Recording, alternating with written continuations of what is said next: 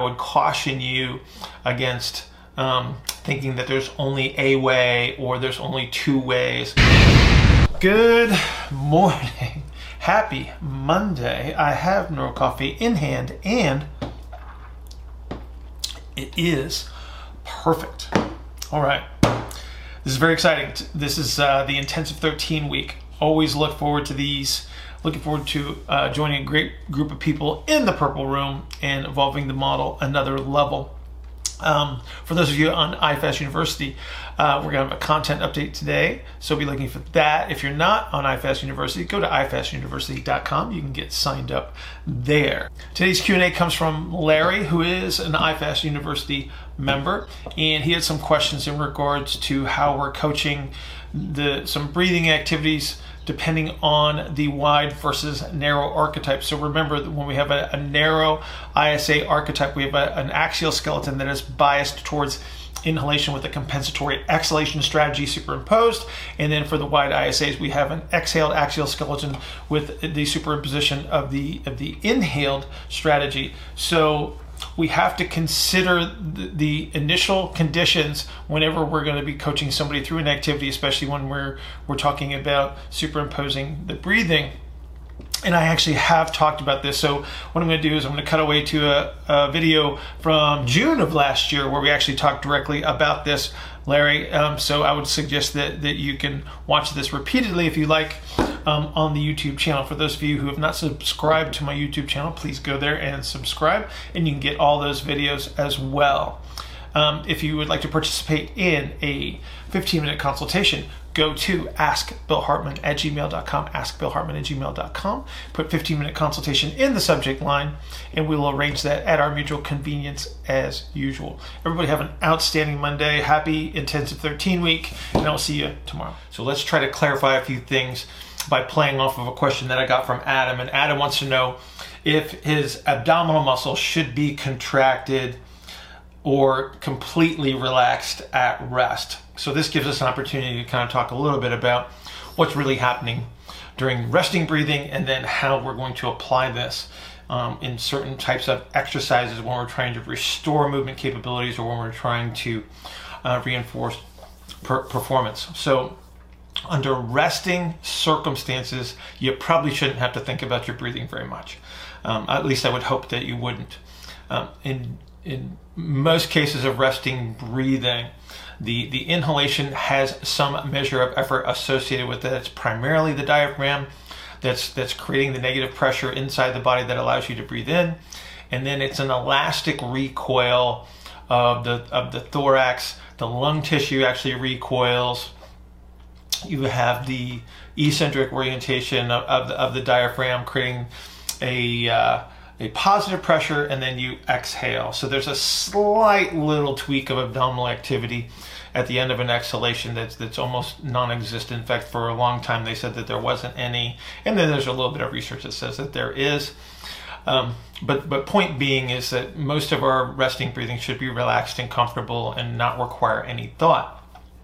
Now, when I started talking about the two archetypes, when I started talking about wide ISAs and narrow ISAs and classifying them in regards to their their tendencies, we started to talk about using different ways of breathing to reinforce uh, a, a change to, to get someone to the opposite end of, of this. Uh, the, it appears to be this dichotomy of inhalation exhalation. They're actually occurring at the same time, so it's not really a, a true dichotomy. But because the diaphragm does not descend uniformly in the two archetypes, it requires that there's two different types of breathing when we're trying to restore movement capability. So with the narrow ISAs, because of the way that they trap air in the thorax, if we use a high pressure strategy, all we do is reinforce the compensatory strategy. We continue to trap air and we don't make the changes that we have been attempting to change. And, and so we would use a more relaxed mouth. Sort of we always describe it as like fogging up a window fogging up a mirror type of breathing. Because if we can slow down the exhalation we actually uh, provide time to clear the air that would normally get trapped during the compensatory strategy that a narrow ISA would use. With a wide ISA we tend to use a little bit more forceful exhalation because what we have to do is we have to we have to close we have to close the the, the wide ISA and the way we do that is using superficial musculature like external oblique which would then narrow that angle. So that actually does require a little bit more of an effortful exhalation. But here's the problem that, that people are running into especially with the wide ISA archetypes is that they're using high levels of muscle activity during the, the, the breathing activities and they're using a more forceful exhalation. The problem that you run into with that is I've already got somebody that's utilizing a very, very strong exhalation, concentric orientation type of strategy. And then all you're doing is reinforcing that during the activities that you're attempting to use to restore movement capabilities. So what you end up doing is you just reinforce the strategy because by driving the exhalation too aggressively, they recruit their superficial strategy just like they're doing under most circumstances, and then you don't get the changes that you want. And so we have to take the superficial strategies into consideration whenever we're trying to coach somebody through some form of breathing activity, especially when we're trying to restore movement. Um, so, under those circumstances, we actually use a very relaxed, casual type of breathing with very slow, methodical movements. Um, very, very low tension, very, very low effort. And because again, if we have this really, really strong, wide ISA, superficial, concentric orientation, you're never going to get your way out of that by trying to, to use more effort. Because again, you just reinforce the strategy.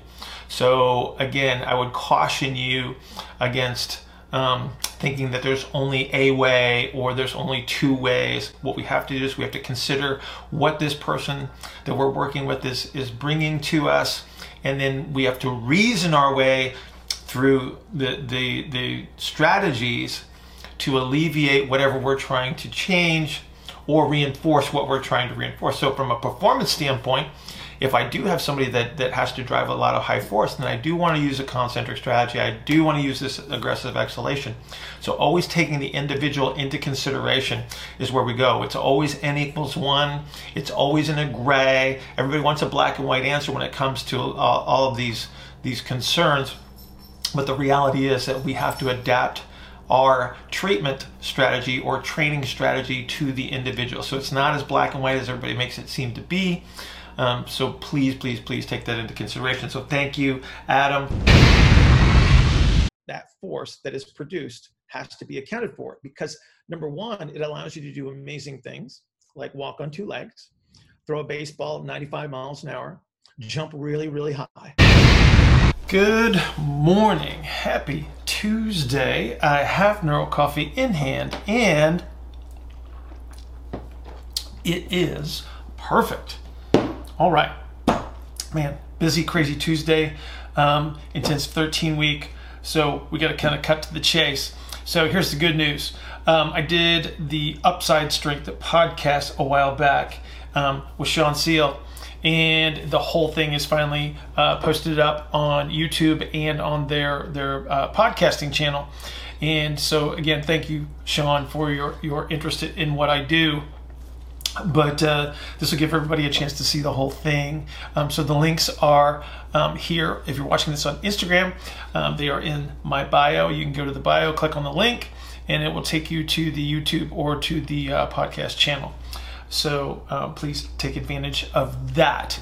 Um, if you would like to participate in a live Q&A, um, please go to askbillhartman at gmail.com, askbillhartman at gmail.com, and we will arrange that at our mutual convenience. Don't forget to put 15 minute consultation in the subject line so I don't delete it. So I'm going to cut away. We're going to do about five minutes of this uh, podcast that I did with Sean. This is in regards to internal. Uh, dynamics. So, gut movement is actually a pretty major influencer as far as how we move. So, we can actually take advantage of these forces it's one of those things that allows us to do cool things like walking on two legs that, that uh, no other animal really does as well as we do. And then it's also can be detrimental in regards to some of the things that we see during um, really high force, high speed movement. Um, so again, this is a little bit of intro to that. The, the discussion is much larger on the podcast, so please go there and watch the whole thing. Have an outstanding Tuesday, and I'll see you tomorrow. Um, going back to your your statement about anatomy and dead guy anatomy and and its limitations what is your if you had to give a primer for people that haven't been exposed to to your model um, what is your current understanding of internal dynamics when it comes to to movement? Well you mean the fact that it's been underappreciated? Yes this and then for people who've never maybe heard about the concept of internal dynamics what what it actually is. Well okay so so you're you're a big bag of water. Let, us just make it really really simple. Okay, you're a big bag of water, and if you've ever like, so they they actually we actually have these as tools in the gym now where we have the, the big water bags and stuff. Mm-hmm. Like all you got to do is swing one of those big water bags around. It's like that's happening inside of you all the time, and so so that that force that is produced has to be accounted for because number one, it allows you to do amazing things like walk on two legs, throw a baseball 95 miles an hour, jump really, really high. Like those, those internal dynamics contribute to our ability to perform.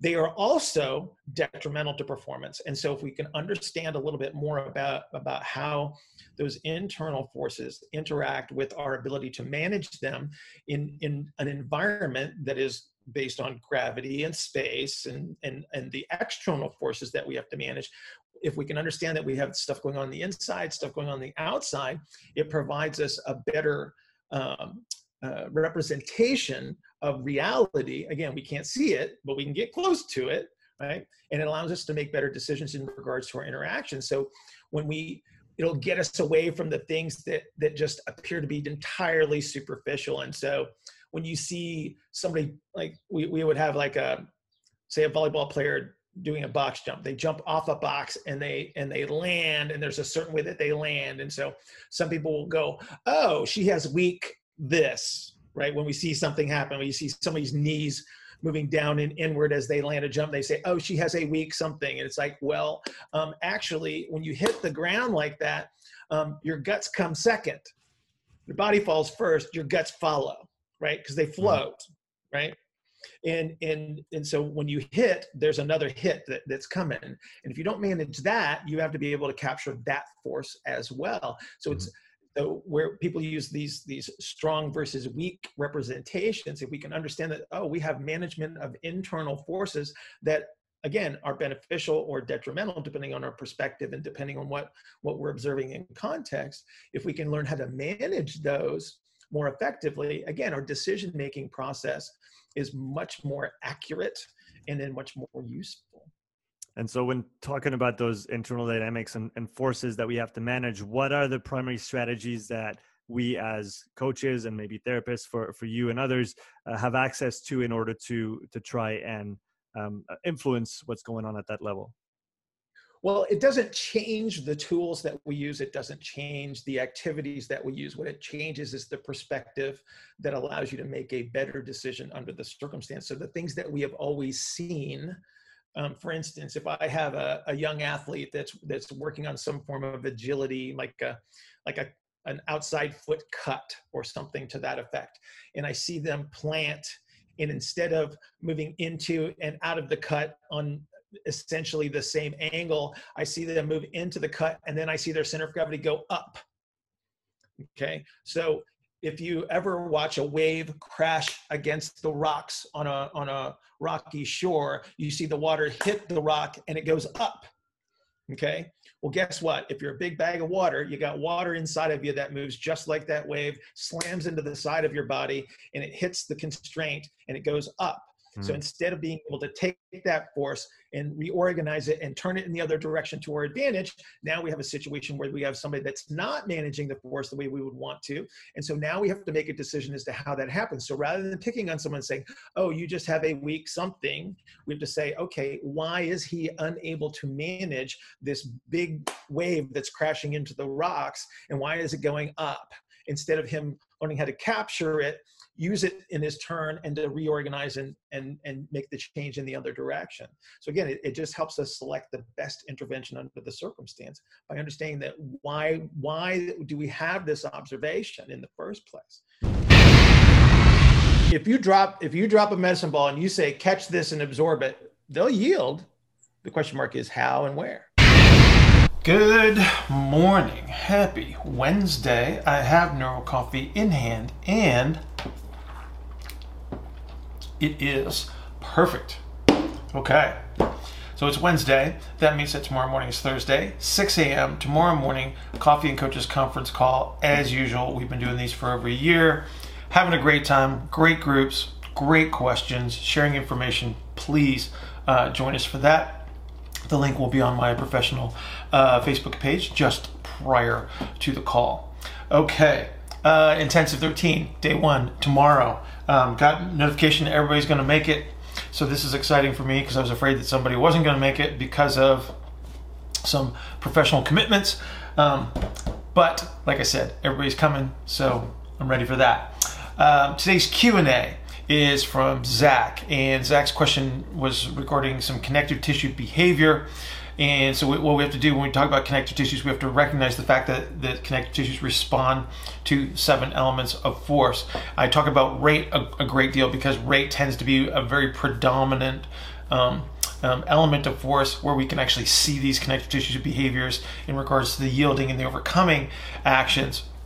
Zach's question was pertaining more more to yielding, and we actually talked about how location plays into this uh, a little bit more than we, we typically would. So again, I think this is going to be useful uh, for a lot of people. So thank you, Zach, for your question.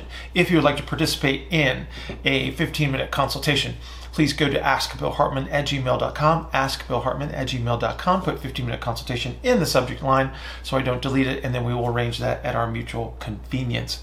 Everybody have an outstanding Wednesday. I will see you tomorrow, 6 a.m. on the Coffee and Coaches conference call. Have a great day. Um, so my question is in regards to training like different connective tissue behaviors.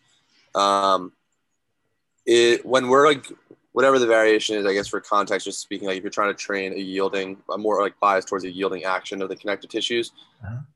is it, is there some sort of like local training effect um, in terms of like whatever variation you're doing is actually improving the local ability of the connective tissue by itself to yield or to be more stiff in the other side of the equation? Or is it more so that like the connective tissue itself is dumb for a lack of better way of saying it, and it's just going to respond to like whatever load you're using or the activity or like the orientations proximally that are placing load through it while you're doing the activity. And I guess the question is coming from the standpoint of um, for those of us, whether we're in like a team strength conditioning setting or like working in higher volume PT set settings where you can't monitor every like the changes in relative motions and range of motion after every activity. Right. If we're trying to prescribe these activities, is it not doing what we think it's doing if they're not able to maintain certain positions throughout the session? Um, or would you get some benefit just by virtue of the activity itself? Okay, when you say when you say maintain positions, what what are you specifically referring to? Give me an example so I understand. Uh, so like so, let's say you did something to recapture relative motions and like there, but then you give an activity that's too advanced for that person, and then they start to lock up again um, and they're just not able to maintain um, with that. Oh, cutting out. Does that answer that for now? We were, um, we were cutting out on that last little little part. You know. Yeah. Um, so saying like you like you do like they come in and they're lacking relative motions. You do something right. that you feel recaptures it. Yep. Um, but then the activity that you prescribe after that um, is too advanced for them, um, and then they start to lose that motion again. Okay. Are, are they supposed to maintain relative motions at high force? No. Okay. Did you give somebody something high force that would take away relative motion? Um, so I guess if it's if, if it's a prescribing a high force activity, then that would make sense. But what if it's more on like the lower load side of things? Okay. So at least you've established a threshold, so you know where where you can take somebody if you're trying to maintain something. You probably have an idea of, of the types of activities that you're gonna you're gonna have to select.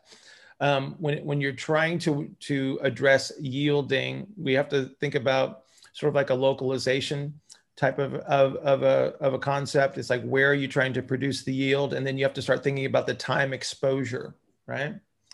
So, and, and, and there's a lot of variability when we talk about, about the exposure of time from a prolonged static hold to um, literally some variations of, of explosive work have a longer longer time exposure than than others right? So um, what give me a specific um, activity that you're trying to utilize or a specific goal that you're trying to achieve with someone. So we can talk about this a little bit more in context because let me give you a reason static hold would produce a yielding action. So like if i do like a static stretch a traditional static stretch will produce a yielding action if i hold it long enough right?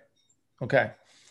If I do a max effort squat and I compare that to jumping off of a 24 inch box, the duration of exposure to the connective tissues is actually longer in the box jump than it is in, in the max effort squat, which means that I would get more yield relative to the heavy squat. So now we have to start thinking about context. Is like, where are you trying to express this yielding activity? Is it in normal walking? Is it in some other form of exercise? Is it during a specific sporting activity? Because we have to be very, very specific because we have we have time constraints in certain situations and we don't have time constraints in certain situations. We have magnitude that we have to address, and in other times it's just you know body weight based movement. So so narrow the context for me just a little bit. All right. So, so as far like, let's say it's someone who's just shoved way forward.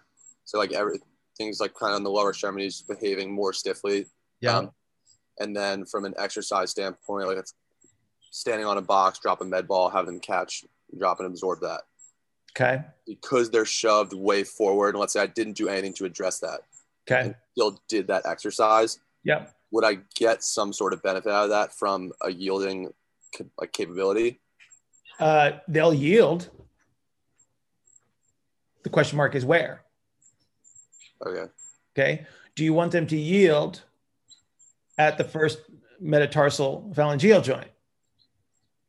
Probably not what I was going for. Well, I'm just, I'm just, I'm, no, I'm giving you like literally. So here's what. So you ever have those people that, um, when you ask them to jump or land, and they they they land in this late representation, they land in a late foot, where where they're they're just on the ball of their foot, their heels way up. The yield is at the first metatarsal phalangeal joint. If that's what you want, then then then you got it. If you want the yield more distributed somewhere else, like if you want them to to be able to move through like a middle propulsive representation, it may behoove you to actually capture that middle propulsive representation first and then start to apply an activity where you can produce the yield in that position because you've got muscle activity that's going to restrict your capabilities to access a position. And that might be where you need to go first versus trying to produce a randomly applied yielding action. Right. Right. Because they will yield. Like if you drop if you drop a medicine ball and you say catch this and absorb it, they'll yield. The question mark is how and where. Do you want do you want the yield to be in the medial knee? Right. And we've all seen those people that they jump off a box and their knees kind of slam together when they're landing. Right. Yeah. So so again, that's a yield. Is it where you want it to be? Right. Right. So so acquisition of position may be where you want to start to make sure that when you are producing the the yielding actions that they're going to be produced where you want them to be. Don't watch Karate Kid for the karate. All right. No, no, just watch. It's awesome. Watch, you watch Karate Kid for the philosophy. How many different representations are there? How many people are there in the world? Yeah. you like that, Jen? It's pretty funny, isn't it? Yeah, yeah. Jen Jen knows. She she's probably seen enough enough variation in like somebody that's considered a a a baseball player, right? And the many different ways in which they do things. You can you can see it. Any anybody that's ever worked with with a group of athletes, you will see there will be similarities, of course, in body types. Like if you get a swimmer, they're all kind of look the same. But when you get field athletes and stuff like that, they they do things so differently. It's not fun. They got a lot of variation on thing. But but that that's why so so this is why I, I start started by constructing archetypes mm-hmm. is to give me a frame of reference, knowing full well that there's no way I can know everything. Right. But I got to start somewhere. I got to have, like I said, I got to have a frame of reference that allows me to make influential decisions, right? And so, Mhm. so I construct these things, and I say these are the behaviors that would go with that representation. Mhm. Okay. And so somewhere in the world, get this, somewhere in the world, there is somebody that is like the worst case scenario narrow Yep. and the worst case scenario wide. Okay. Out of what, 7.7 billion people? Surely, like if we just did side by side comparisons of the whole world, eventually we're going to find the one person that is like, oh, wow, this is like the textbook. And then the other one is like, this is like the textbook. Everybody's somewhere in between it just gives you a point to start right? And then you Right. do stuff and you go what happened? And you go that was good. Let's do more of that. Or you go that was bad. Let's not do that again. That's training. That's how you do it right? At, at its simplest representation that is how you do it right? So my one of my favorite movies in the whole wide world is Unbreakable because it gives you the exact representation they just talked about. So Bruce Willis, greatest actor of our time, um, is unbreakable. He's a superhero. He doesn't get sick. He doesn't get hurt. Right? He's at the one extreme, and then you take Mr. Glass at the other end, and he breaks. He's fragile. Right? We always have these extremes somewhere in the world. Right? Mhm. And we just use them as starting points. Get it? She's frozen. Or did I freeze? How do you go beyond the starting point? Oh, sorry. You do My something. internet here in Indiana is not good. How Don't blame how India. do you get beyond the starting point though? Like do where do you go? You do something. I'm having trouble understanding then what I'm doing, I guess, Do something. or like making sense of what I'm doing and and then associating it to the representation. okay, so you have a representation, and you have you have you have a a thought, and you say, mm-hmm. if this is what I'm seeing, this should be something that would make a change. It should influence this in some way. Yeah. And I make a prediction based on what I think is going to happen or what I want to happen. And then I do that thing. And then I wait and I go, what happened? So I just updated my information. So now by doing an intervention, I have more information to make the next decision. And so, um, do you, have you ever been on a sailboat? Yes. Okay. Like the, the kind where they actually have to move the sails to direct the boat. Okay. Yes. Do you know what tacking is? No.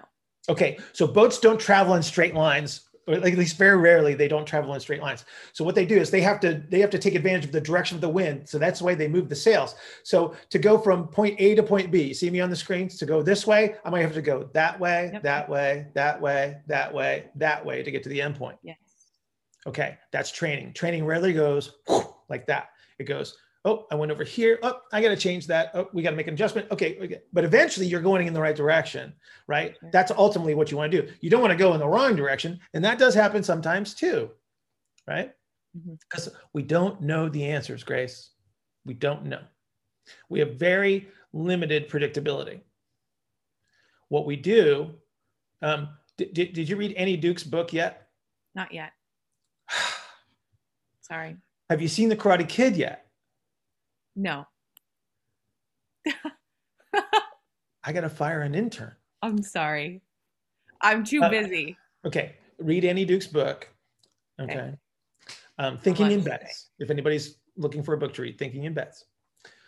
Um, it- where where you start to understand how probability works, right? Because that's how we have to do everything. We do not know the answers, right? Yeah. You get better with with time and experience. So the experience is what allows you to manage probabilities better. You know, it's like it, when when you're when you're young and you think you're an idiot, you are an idiot. Yeah. Yeah. Not that you're an idiot, idiot. It's just that you don't have the time served to to help you manage probabilities. Okay.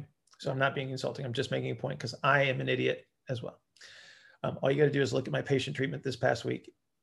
I'm an idiot.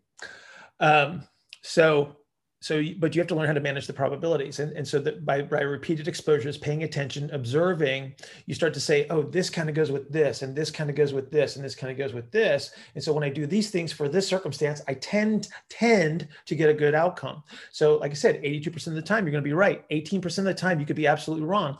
Both probabilities are always in play. It's just that the idea is is like i'm more successful more often than i was before that's how you get better but you got to recognize that now. Let the frustration drive you for sure. Right? Mhm. If necessity is the mother of invention, then frustration is the father of progress. Jerry Meadows. Okay. One of my favorite quotes. Um, so, you know, not knowing is normal, uncertainty is normal. That's the hard part. You got to get past that. You just keep doing, right? Don't hurt people, do your safe experiments, and then that's how you move forward. Okay. All right. Thanks. You're welcome. I don't know. Was that gold? That was gold. I think I was rolling. I, don't, I wasn't even thinking. I was just like, it was like just- a dad moment. I really was like- felt bothered by you in that moment, I- Bill. Thank you. I am so not a dad. It's not funny. You had me at Karate Kid, Bill. I'm telling you, man. It's like it's like. First of all, don't watch Karate Kid for the karate. All right, No, no, just watch. It's awesome. watch- you watch Karate Kid for the philosophy, right? Hmm. You know, gosh, men who catch fly and chopstick can do anything. hundred percent. That's brilliant. So, so you're you're just looking at the same twist. What you have to discern is like is like how much of each twist do you have? Good morning, happy Friday. I have Neuro Coffee in hand, and it is perfect. All right, man, a little short on time this morning. Um, it is intensive 13, day two. Um, this is the painful unlearning day for those of you that have been through this before or just playing the home game. Um, so we got to kind of cut to the chase. Today's Q&A is another segment from yesterday's uh, Coffee and Coaches conference call. We talked a lot about elbows, and I think elbows confuse people because people think that, that the elbow is somehow different from everything else. The reality is we still have to worry about orientation. We still have to worry about the bony orientation. So, so you know, bones bend, bones twist, and so the muscle activity can alter positions. And a lot of times, the difference between the the lateral elbow pain, so the pain on the outside that we we tend to refer to as tennis elbow, and the pain on the inside that we tend to refer to as golfer's elbow, the difference is is how long they're they're exposed to these forces, and then we get a change in the orientation of the elbow. So we actually talk about that on the on the Q and A uh, video today. So you will see that. That will give you a great idea as to as to what you're looking at. We also differentiate between a muscular or a musculotendinous problem versus um, a potential injury to the passive structures a little bit in there too. So again, if you're if you're working with throwers or golfers or tennis players, this will be a very useful video for you. If you would like to participate in a 15 minute consultation, um, please go to askbillhartman at gmail.com, askbillhartman at gmail.com, and put 15 minute consultation in the subject line, and we will arrange that at our mutual convenience. Everybody have an outstanding Friday, a terrific weekend. The intensive is off to a great start, um, so we'll probably be able to talk about that a little bit maybe next week or something. Um, you guys have a great day, and I'll see you next week. extending the elbow through that medial side. That's why that that's why the bone is more protruding. So I was wondering if it was just the opposite in the other case. Right, but it, it's it, don't think of it as opposite. Think of it as moving through time because you you Mhm. never gave up the first strategy in the first place. You just added the next one onto it. Mhm. It's just like when we talk about about the axial skeleton getting squished by superficial muscle activity. It's a progression of time, and you start to lose things. Like you literally just you start to lose strategies. Same thing happens down the down the arm because the, the amount of load that you're putting through the extremity is like I said, it's just like pushing into the ground all the time. So so all of the same Mhm. twists that you see are happening everywhere and they are the same because our, our construction is the same right Mhm. So so you're you're just looking at the same twist. What you have to discern is like is like how much of each twist do you have, right? And that's just Mhm. that's just looking at things segmentally first and saying where is my orientation. That's why that's why understanding the superficial strategies on on the axial skeleton becomes so important because that gives you your proximal representation. So if I know where this is, and then I can identify where this is based on how it bends and straightens, then that tells me what this orientation is. And then I do my little finger test down here and I can get my wrist position. And so now I go, oh, the hand's here, the wrist is here, the proximal forearm is here, the distal humerus is here, the proximal humerus is here, axial skeleton is here, and then there's your solution. See how easy that Right. was? So, so with the medial aspect, then um, what's uh, what's the sequence in time that leads to that, where you have the, I, I guess it's called, I think that's called tennis elbow. Um, Uh, inside would be the, the inner part of the elbow is protruding. Yeah, it'd be golfer's I, elbow. I always get confused which one is which because I I, understand. I've seen It it in doesn't people matter. that don't It- play those sports. Yeah, it, it has nothing to do with the sport. It's, it's, it's all about the orientations. Right, Um, but I was able, basically I was able to look at that kind of in isolation. Yeah. I mean, he was compressed A to P You anyway. get, are you talking about like a pain on the inside of the elbow? Yeah. So, uh, Okay. well, it wasn't so much pain. It was just that, like, uh, so like this inner aspect, he just, he just had a huge space like this. And so for a rack position, he couldn't even get there. He was just like blocked because this medial aspect was just like pointing out. Yeah, so he's got he's got that he's got that he's got the posterior medial compressor strategy that pushes forward, right? Right. Yeah, yeah. So so literally, it, So then, so my reference, uh, I, I- again, I look at it in isolation. So what's the time aspect of that? the time aspect. I'm not sure what you're asking me. Like Because like, so when we're talking about the lateral aspect, you're saying, okay, we're starting with pressing, you're so, oriented. So hang on. Okay. So he's he's driving more external rotation within the within the the arm. okay. Like he's turning it outward more. hmm That's what you're getting. So he's Okay. just twist, so so he's twisting the he's twi- trying to twist the bone outward more. He needs more space, right? So he's getting more and more compressed. So he needs more space out here, and then he has to turn inward, right? To to push. Mhm. But it's it like imagine starting a twist. So it's like twisting the towel, like we talk about. So if I got a little twist here, I won't see the the I won't see the twist at the elbow. But if I do this, and then the whole arm just keeps turning outward and outward and outward. I think that's what you're talking. Mm, yes. Yeah. Like Okay. that. Yeah. Okay. Because yeah, the the offset load or like the offset dumbbell and then getting ER posteriorly cleared Yeah. him up a lot. Yeah, so he doesn't have pretty to use the compensatory strategy. So there, there you go. So you're creating the you, you create the expansion posteriorly, so you get legitimate ER here versus the bony adaptation, right? Mhm. And then if, if I don't need to twist this so much, I don't have the musculature that's twisting it into ER, right? So that releases some of its tension. So now I get a, a better representation of the proximal humerus. Then I don't have to use the compensatory strategy at the elbow, and then I'm driving the the orientation from hand to the elbow, and then so it untwists. So then in the other case, you're just twisting the towel inward, basically. Yeah, kind of the other way. You're you because you're you're taking the twist out of the towel. So if I you know if I twist if I hold the towel here and I twist from this end only and it goes this mm-hmm. way, right? So if I can untwist this to a little degree and then I twist this in the other direction, I take the tension out of the towel, right? Right. Yeah. That's So kind of- and so so in that case, you would just need to do like more pump handle, get get the pump handle to get the internal rotation to basically.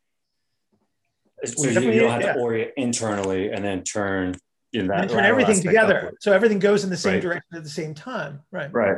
Yeah. Yeah. Mm. Okay, that's that's more clarifying. Yeah, you kind of have That's to start. You, you kind of have to have to start in in segments, right? I got I got to get the right orientation here, so I get the right orientation at the elbow. I got to make sure that proximally I have the right orientation. So, like I said, it's just that sequential kind of a representation. And if you understand the sequence, Yeah, I think I've seen in your simple solutions. Yeah, I think I've seen in your simple solutions where I think you do like a bent over, uh, like I think it's a tricep extension or a curl. I can't remember which one, but you're you're basically your, your shoulders internally rotated, Yep. and then I think you're curling with it, but you're getting Yeah, that was just expansion. off my arms though. but you were wearing a hoodie, so you couldn't see anything. Oh, okay. So- Not the same one that I was thinking of then. That was probably the triceps extension. I was wearing short sleeves for the biceps work. Yeah. So um, okay, but that's that's a better way for me to to think about it. So Yep. that's cool. All right. Climber's elbow, Frederick. Is that what they're calling that? Is it because Yeah. of the because of the gripping? Yeah, but there's two kinds of climber's elbow because most people refer the golfer's elbow at the Yes. as the okay, climber's elbow, but there's also people that get a tennis elbow Absolutely. from climbing. Absolutely. So there's two Absolutely. kinds, and they Yeah. all do these twisty things with the twisty bars and the extensor work and all these things and stretching like the whole day, yeah. getting anything. Yeah. So Yeah. Yeah. Jen, did you see the uh, the wrist flexor uh, element of his discussion there for your pictures? Remember how we talked about the the distal to proximal influence is going to be more muscular, muscular tendinous. When you get the the tendinopathy in the medial elbow, it's going to be hand to wrist, or it's going to be hand wrist to elbow is the problem there right? They're trying to create the overcoming action with the hand and the wrist because they're they got a delay Right. through the elbow. You see it? That's that's going to be yeah, I'm, I'm still work. Go ahead. Yeah, I'm still piecing a lot of your elbow stuff together and hand stuff. So I will have questions to come. But Well, Yes. just, just think about this though.